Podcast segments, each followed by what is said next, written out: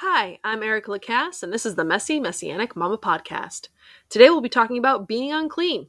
Stick around for some hope healing and maybe even some laughs.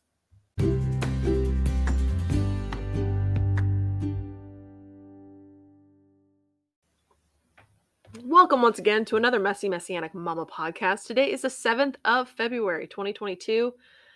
And today we're going to be talking about being unclean. The title is Don't Touch Me, I'm Unclean, which can really mean a lot of different things. I know you're like, man, talking about being unclean, this is not something I really want to hear about. It's not something I really want to talk about.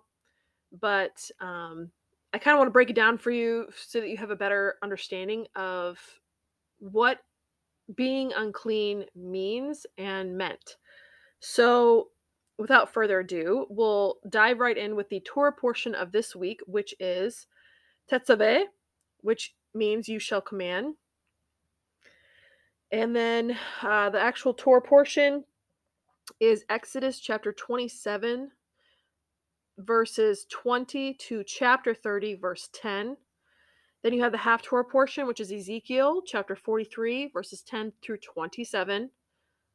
And then you have the Brit Hadashah, which is Matthew chapter 5, verses 13 to 20. And as I tell you every single time, get in the Word. And if you need some guidance of where to go to first, start with the Torah portion. I um, just read it today, and it's as it is every single time I read it, it's always just so amazing to me how Adonai just weaves his plan and his pattern throughout the entire word. And I get something in the mail from the Homeschooling Torah um, group. If you don't know them, if you're looking at homeschooling, I encourage you to look at them as um, someone to do your homeschooling through. They are affordable and they have great information and they weave the scripture throughout all of the different, um, throughout their entire curriculum. It's fantastic. But um, my kids actually no longer are homeschooled. However, I still do love receiving the mail from them. Every single week, they send me something about this upcoming Torah portion.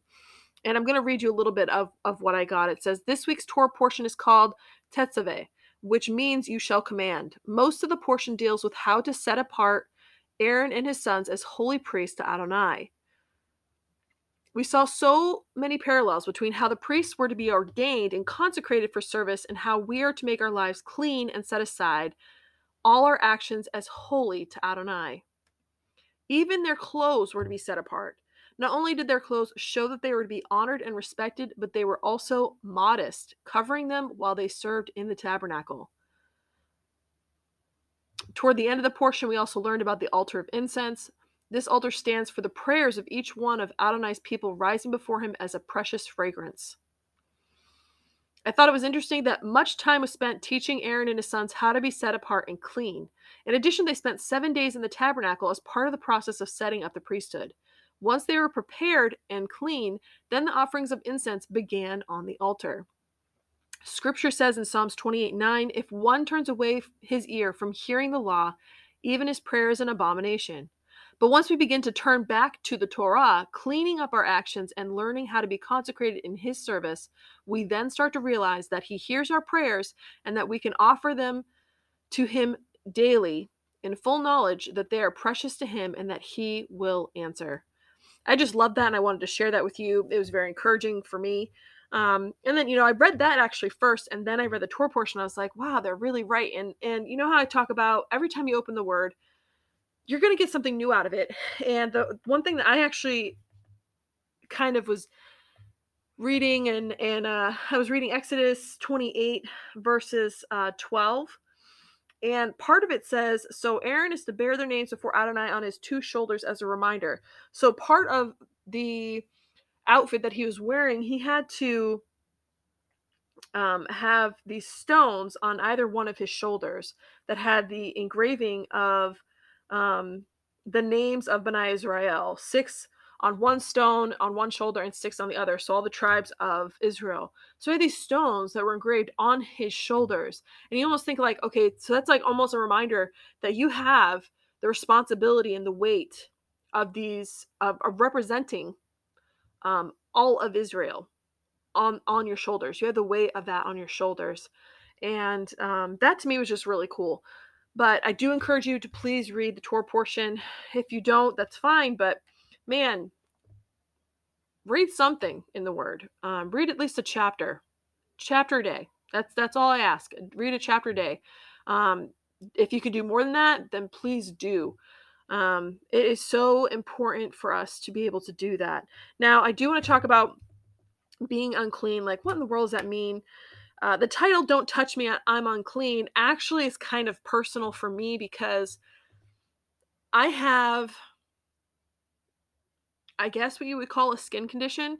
So every time, like I read in the in the Word about uh, somebody who has a tzara'at or um, a, you know, something on their skin, and they're not, they have to leave um, the tents, they have to go out into the wilderness and be alone for a little bit, and then come back. Um, that actually that speaks to me because um, a lot of times I feel very much like I'm unclean, um, like I'm a leper because um, of the blisters and things that I get sometimes on my hands and my feet, and um, so I, that that to me makes it so obvious, like I'm unclean, as in like I feel very unclean, and it's obvious to everyone around me that I'm unclean. But what does unclean actually mean? In the dictionary, I did look it up. You know how I love to do that. It means not clean, dirty. And, to that, I would say duh. But, anyways, um, it also means morally impure, evil, or vile. Having a physical or moral blemish so as to make impure according to the laws, especially to the dietary or ceremonial laws. laws. This is not in like a biblical dictionary, by the way. This is just a normal dictionary. And um, then I was like, okay, to me, being unclean equates to having sin. At least that was my thought process. So, of course, I went and looked up what does sin mean? Sin is a transgression of divine law. The example they gave is like the sin of Adam. Any act regarded as such as uh, a transgression, especially a willful or deliberate violation of some religious or moral principle. Any reprehensible or regrettable regrettable action, behavior, lapse, etc., great fault or offense. So to me, and in my mind, they are very similar. You know, when Adonai was telling, you know, the people who had the skin, uh, I don't know, infirmity or whatever you want to call it, and they were not allowed to enter the temple or the holy place or even be with the um, Israelites, that was an outward uh, showing of their uncleanliness. But we, as uh, believers and even non believers, we all have sinned, right? We are all sinners. So we're all unclean. Can you imagine not being able to touch anyone or be around anyone because you were deemed unclean? Can you imagine us actually being honest and recognizing that each and every one of us is unclean and not being able to touch anyone ever again or be around anyone ever again, having to be completely isolated because of our sin? I can't imagine that. But it was funny because I'm going through this Torah portion and man, it was taking me through all sorts all sorts of different rabbit holes and um which is great because when that happens, you know, the Lord is speaking to you and saying, "Hey, check this out. Okay, what about this and what about that?" And for me, I I was like, "Okay, well like, you know, that's what the Old Testament talks about is being unclean. Like, what does the New Testament say?" And um the first thing that I kind of went to was actually, I think, 1 Corinthians 12, verses 26 to 27. This is where they're talking about the spiritual gifts of the body, talking about how each person in the body of uh, Messiah is important. They're integral. So, like, you know, you need somebody who's an eye, you need somebody who's a leg, you need somebody who's a foot, you need somebody who's a toe, you need somebody who's a finger, who's an ear. Um, all parts of the body are important. But it also talks about um, in 26 and 27 says, If one part suffers, all the parts suffer together. If one part is honored, all the parts rejoice together. And you're like, Erica, what in the world does that have to do with sin? What does it have to do with being unclean? Here's the deal. I actually uh, yesterday got a message from somebody on uh, Facebook Messenger. Ironically, I didn't know my messy messianic mama had a messenger. but anyways, um, she was a very nice lady, and she thanked me for being so transparent on the podcast. And if you know me in person, that's really how I try to be all the time. Um, it's not something um, I have to work really hard at. I always believe in being as transparent as possible. But in, in being as transparent as possible, that also means that typically when you are more transparent, that means that you are also more vulnerable because you're letting others know what's actually going on in your life. And when you do that, sometimes your sins pop up and you don't even realize it and recognize it. And I think my thought process was when going into this particular podcast was we as a body of believers have a tendency to not share what's going on in each of our lives, to not let each other know if we're having a struggle in a certain area. You know, say that you are a recovering alcoholic and you're really, for whatever reason, you're really struggling with not drinking.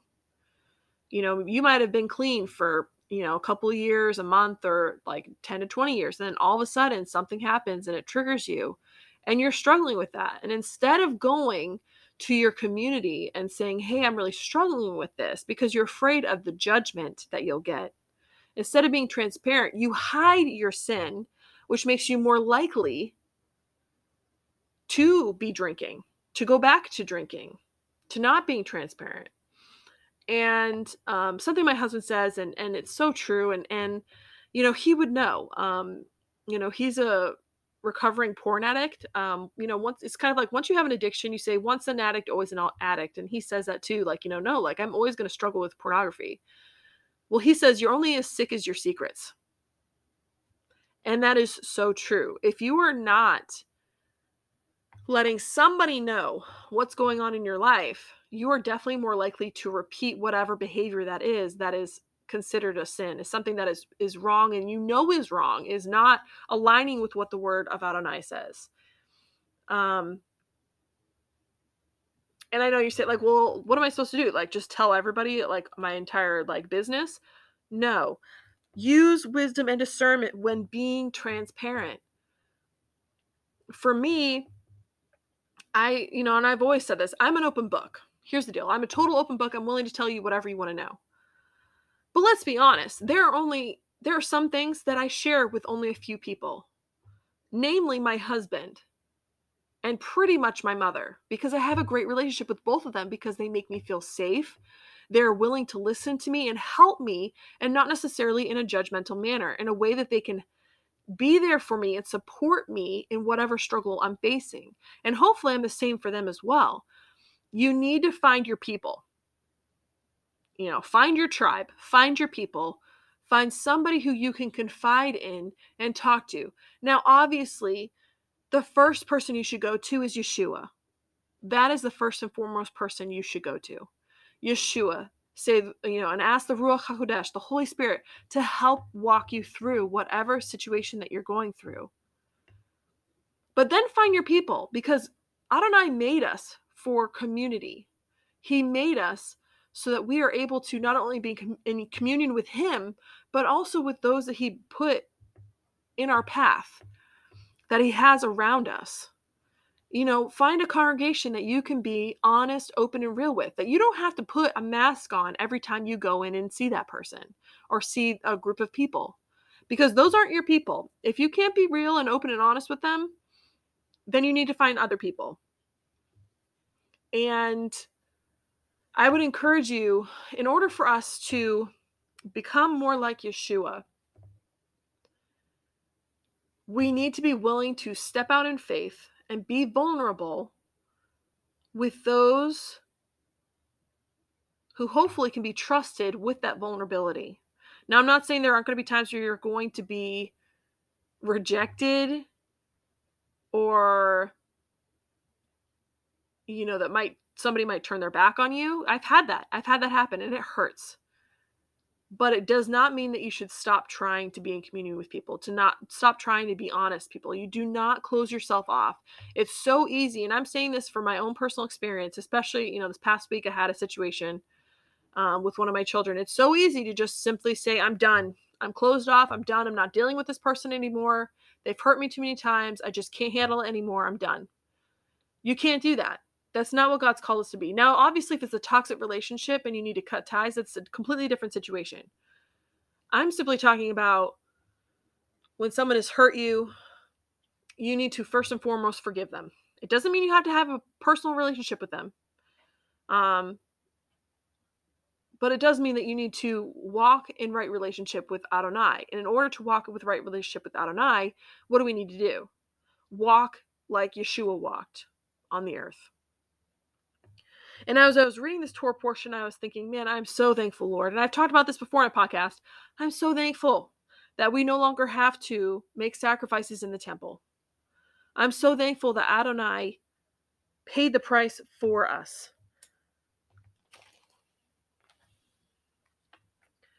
I do not want to be somebody.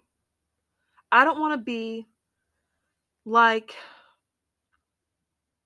the Pharisees in Matthew 15 7 through 9. He says, Hypocrites, rightly did Isaiah prophesy about you, saying, This people honors me with their lips, but their heart is far from me, and in vain they worship me, teaching as doctrines the commandments of men. I don't want to be somebody who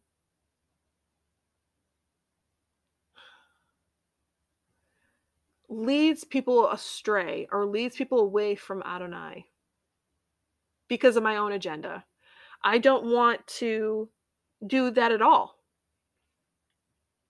but I also don't want to hide myself away. So many times, especially like, you know, growing up in the church or even some of the churches I grew up uh, I I went to as an adult, you know, you see these leaders and you think, man, like they just have their life together. They just seem to be having it, you know, they don't have any problems whatever. And to me, I think that that's wrong. You should not, especially if you are in a, in a leadership position, yes, there's a time and place for that, but it's also being able to be open and honest with your congregation and say, hey, I'm really struggling with this, guys. Can you please pray for me? Because if you don't have that kind of relationship, you can get in a whole lot more trouble. Now, obviously, once again, it's wisdom. It's not like, you know, you have to be, oh, I'm really struggling with this, this, and that. You can even just say, hey, guys, like, I'm really just struggling right now. It's a, uh, you know, I'm not going to get into it. You know, it's kind of a personal situation, but could you please pray for me? That way they can see that you're struggling too. Same thing with like your children. If they see that you're struggling with something and you're not asking for help, you're sending a pretty bad message. You're saying, I, you know, oh, well, I shouldn't ask for help when I need help. No, you don't want to teach that to your children. You want to get the help that you need. Hebrews 10 says it so succinctly literally the entire Hebrews 10. I am going to read it to you. It says, The Torah has a shadow of the good things to come, not the form itself of the realities. For this reason, it can never, by means of the same sacrifices they offer constantly, year after year, make perfect those who draw near. Otherwise, would they not have ceased to be offered, since the worshippers, cleansed once and for all, would no longer have consciousness of sins? But in these sacrifices is a reminder of sins year after year. For it is impossible for the blood of bulls and goats to take away sins. So when Messiah comes into the world, he says, Sacrifice and offering you did not desire, but a body you prepared for me. In whole burnt offerings and sin offerings you did not delight. Then I said, Behold, I come to do your will, O God. In the scroll of the book it is written of me. After saying above, sacrifices and offerings, and whole burnt offerings and sin offerings you did not desire, nor did you delight in them those which are offered according to Torah. Then he said, Behold, I come to do your will. He takes away the first to establish the second. By his will, we have been made holy through the offering of the body of Messiah Yeshua once for all. Indeed, every Cohen stands day by day serving and offering the same sacrifice again and again, which can never take away sins. But on the other hand, when this one offered for all time a single sacrifice for sins, he sat down at the right hand of God, waiting from then on until his enemies are made a footstool for his feet. For by one offering he is perfected forever, those being made holy. The Ruach HaKodesh also testifies to us For after saying, This is the covenant that I will cut with them, after those days, says Adonai, I will put my Torah upon their hearts, and upon their minds I will write it. Then he says, I will remember their sins and their lawless deeds no more. Now, where there is a removal of these, there is no longer an offering for sin. How grateful are you that Yeshua became our living sacrifice? How grateful are you that we were made holy through the body of Yeshua?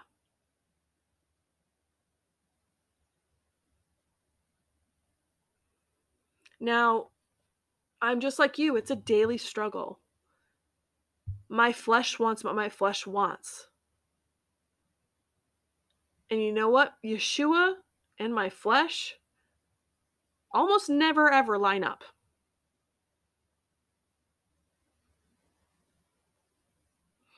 And I think that it's good for us each to remember that yes, we are human beings, we are not perfect, and that we need help.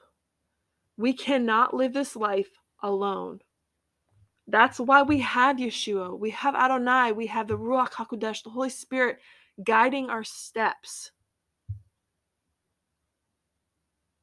And hopefully showing us areas in our own lives that we need to change to become more like Yeshua, to become holy, set apart people that He has called us to be.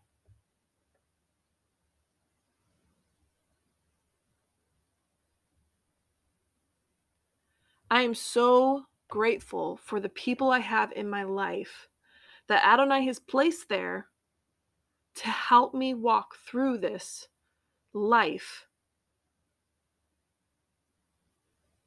I cannot imagine my life without Adonai. I've done it before without Yeshua being prevalent in my life. Let me tell you how much more difficult life is because you still have those struggles, you still have the hardships, you still have the temptations.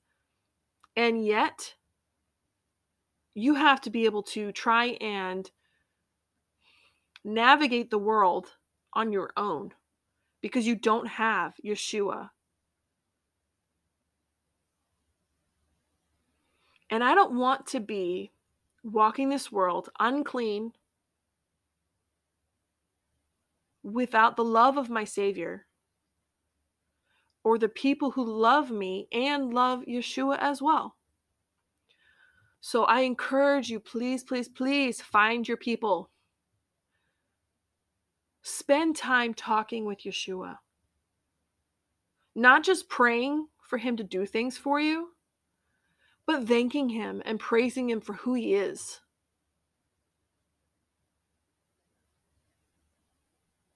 Be transparent with yourself, with Adonai, with Yeshua, with the Ruach HaKodesh and with your people.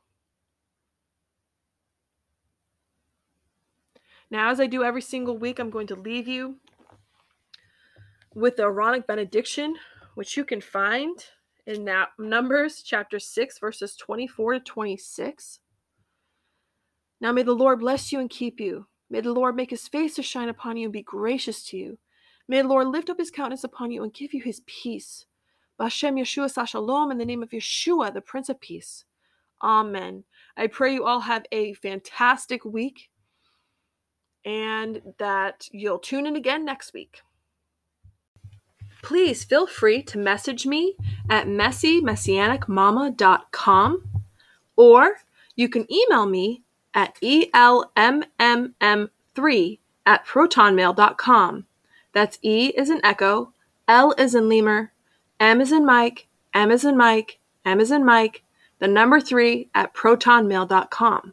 You can also leave me a one minute voicemail message on anchor.fm slash Erica Lacasse, and it should have a button right there to say leave a voice message. Remember to keep it short and sweet if you have any questions or you just want to leave a nice little comment. I would love to hear from you.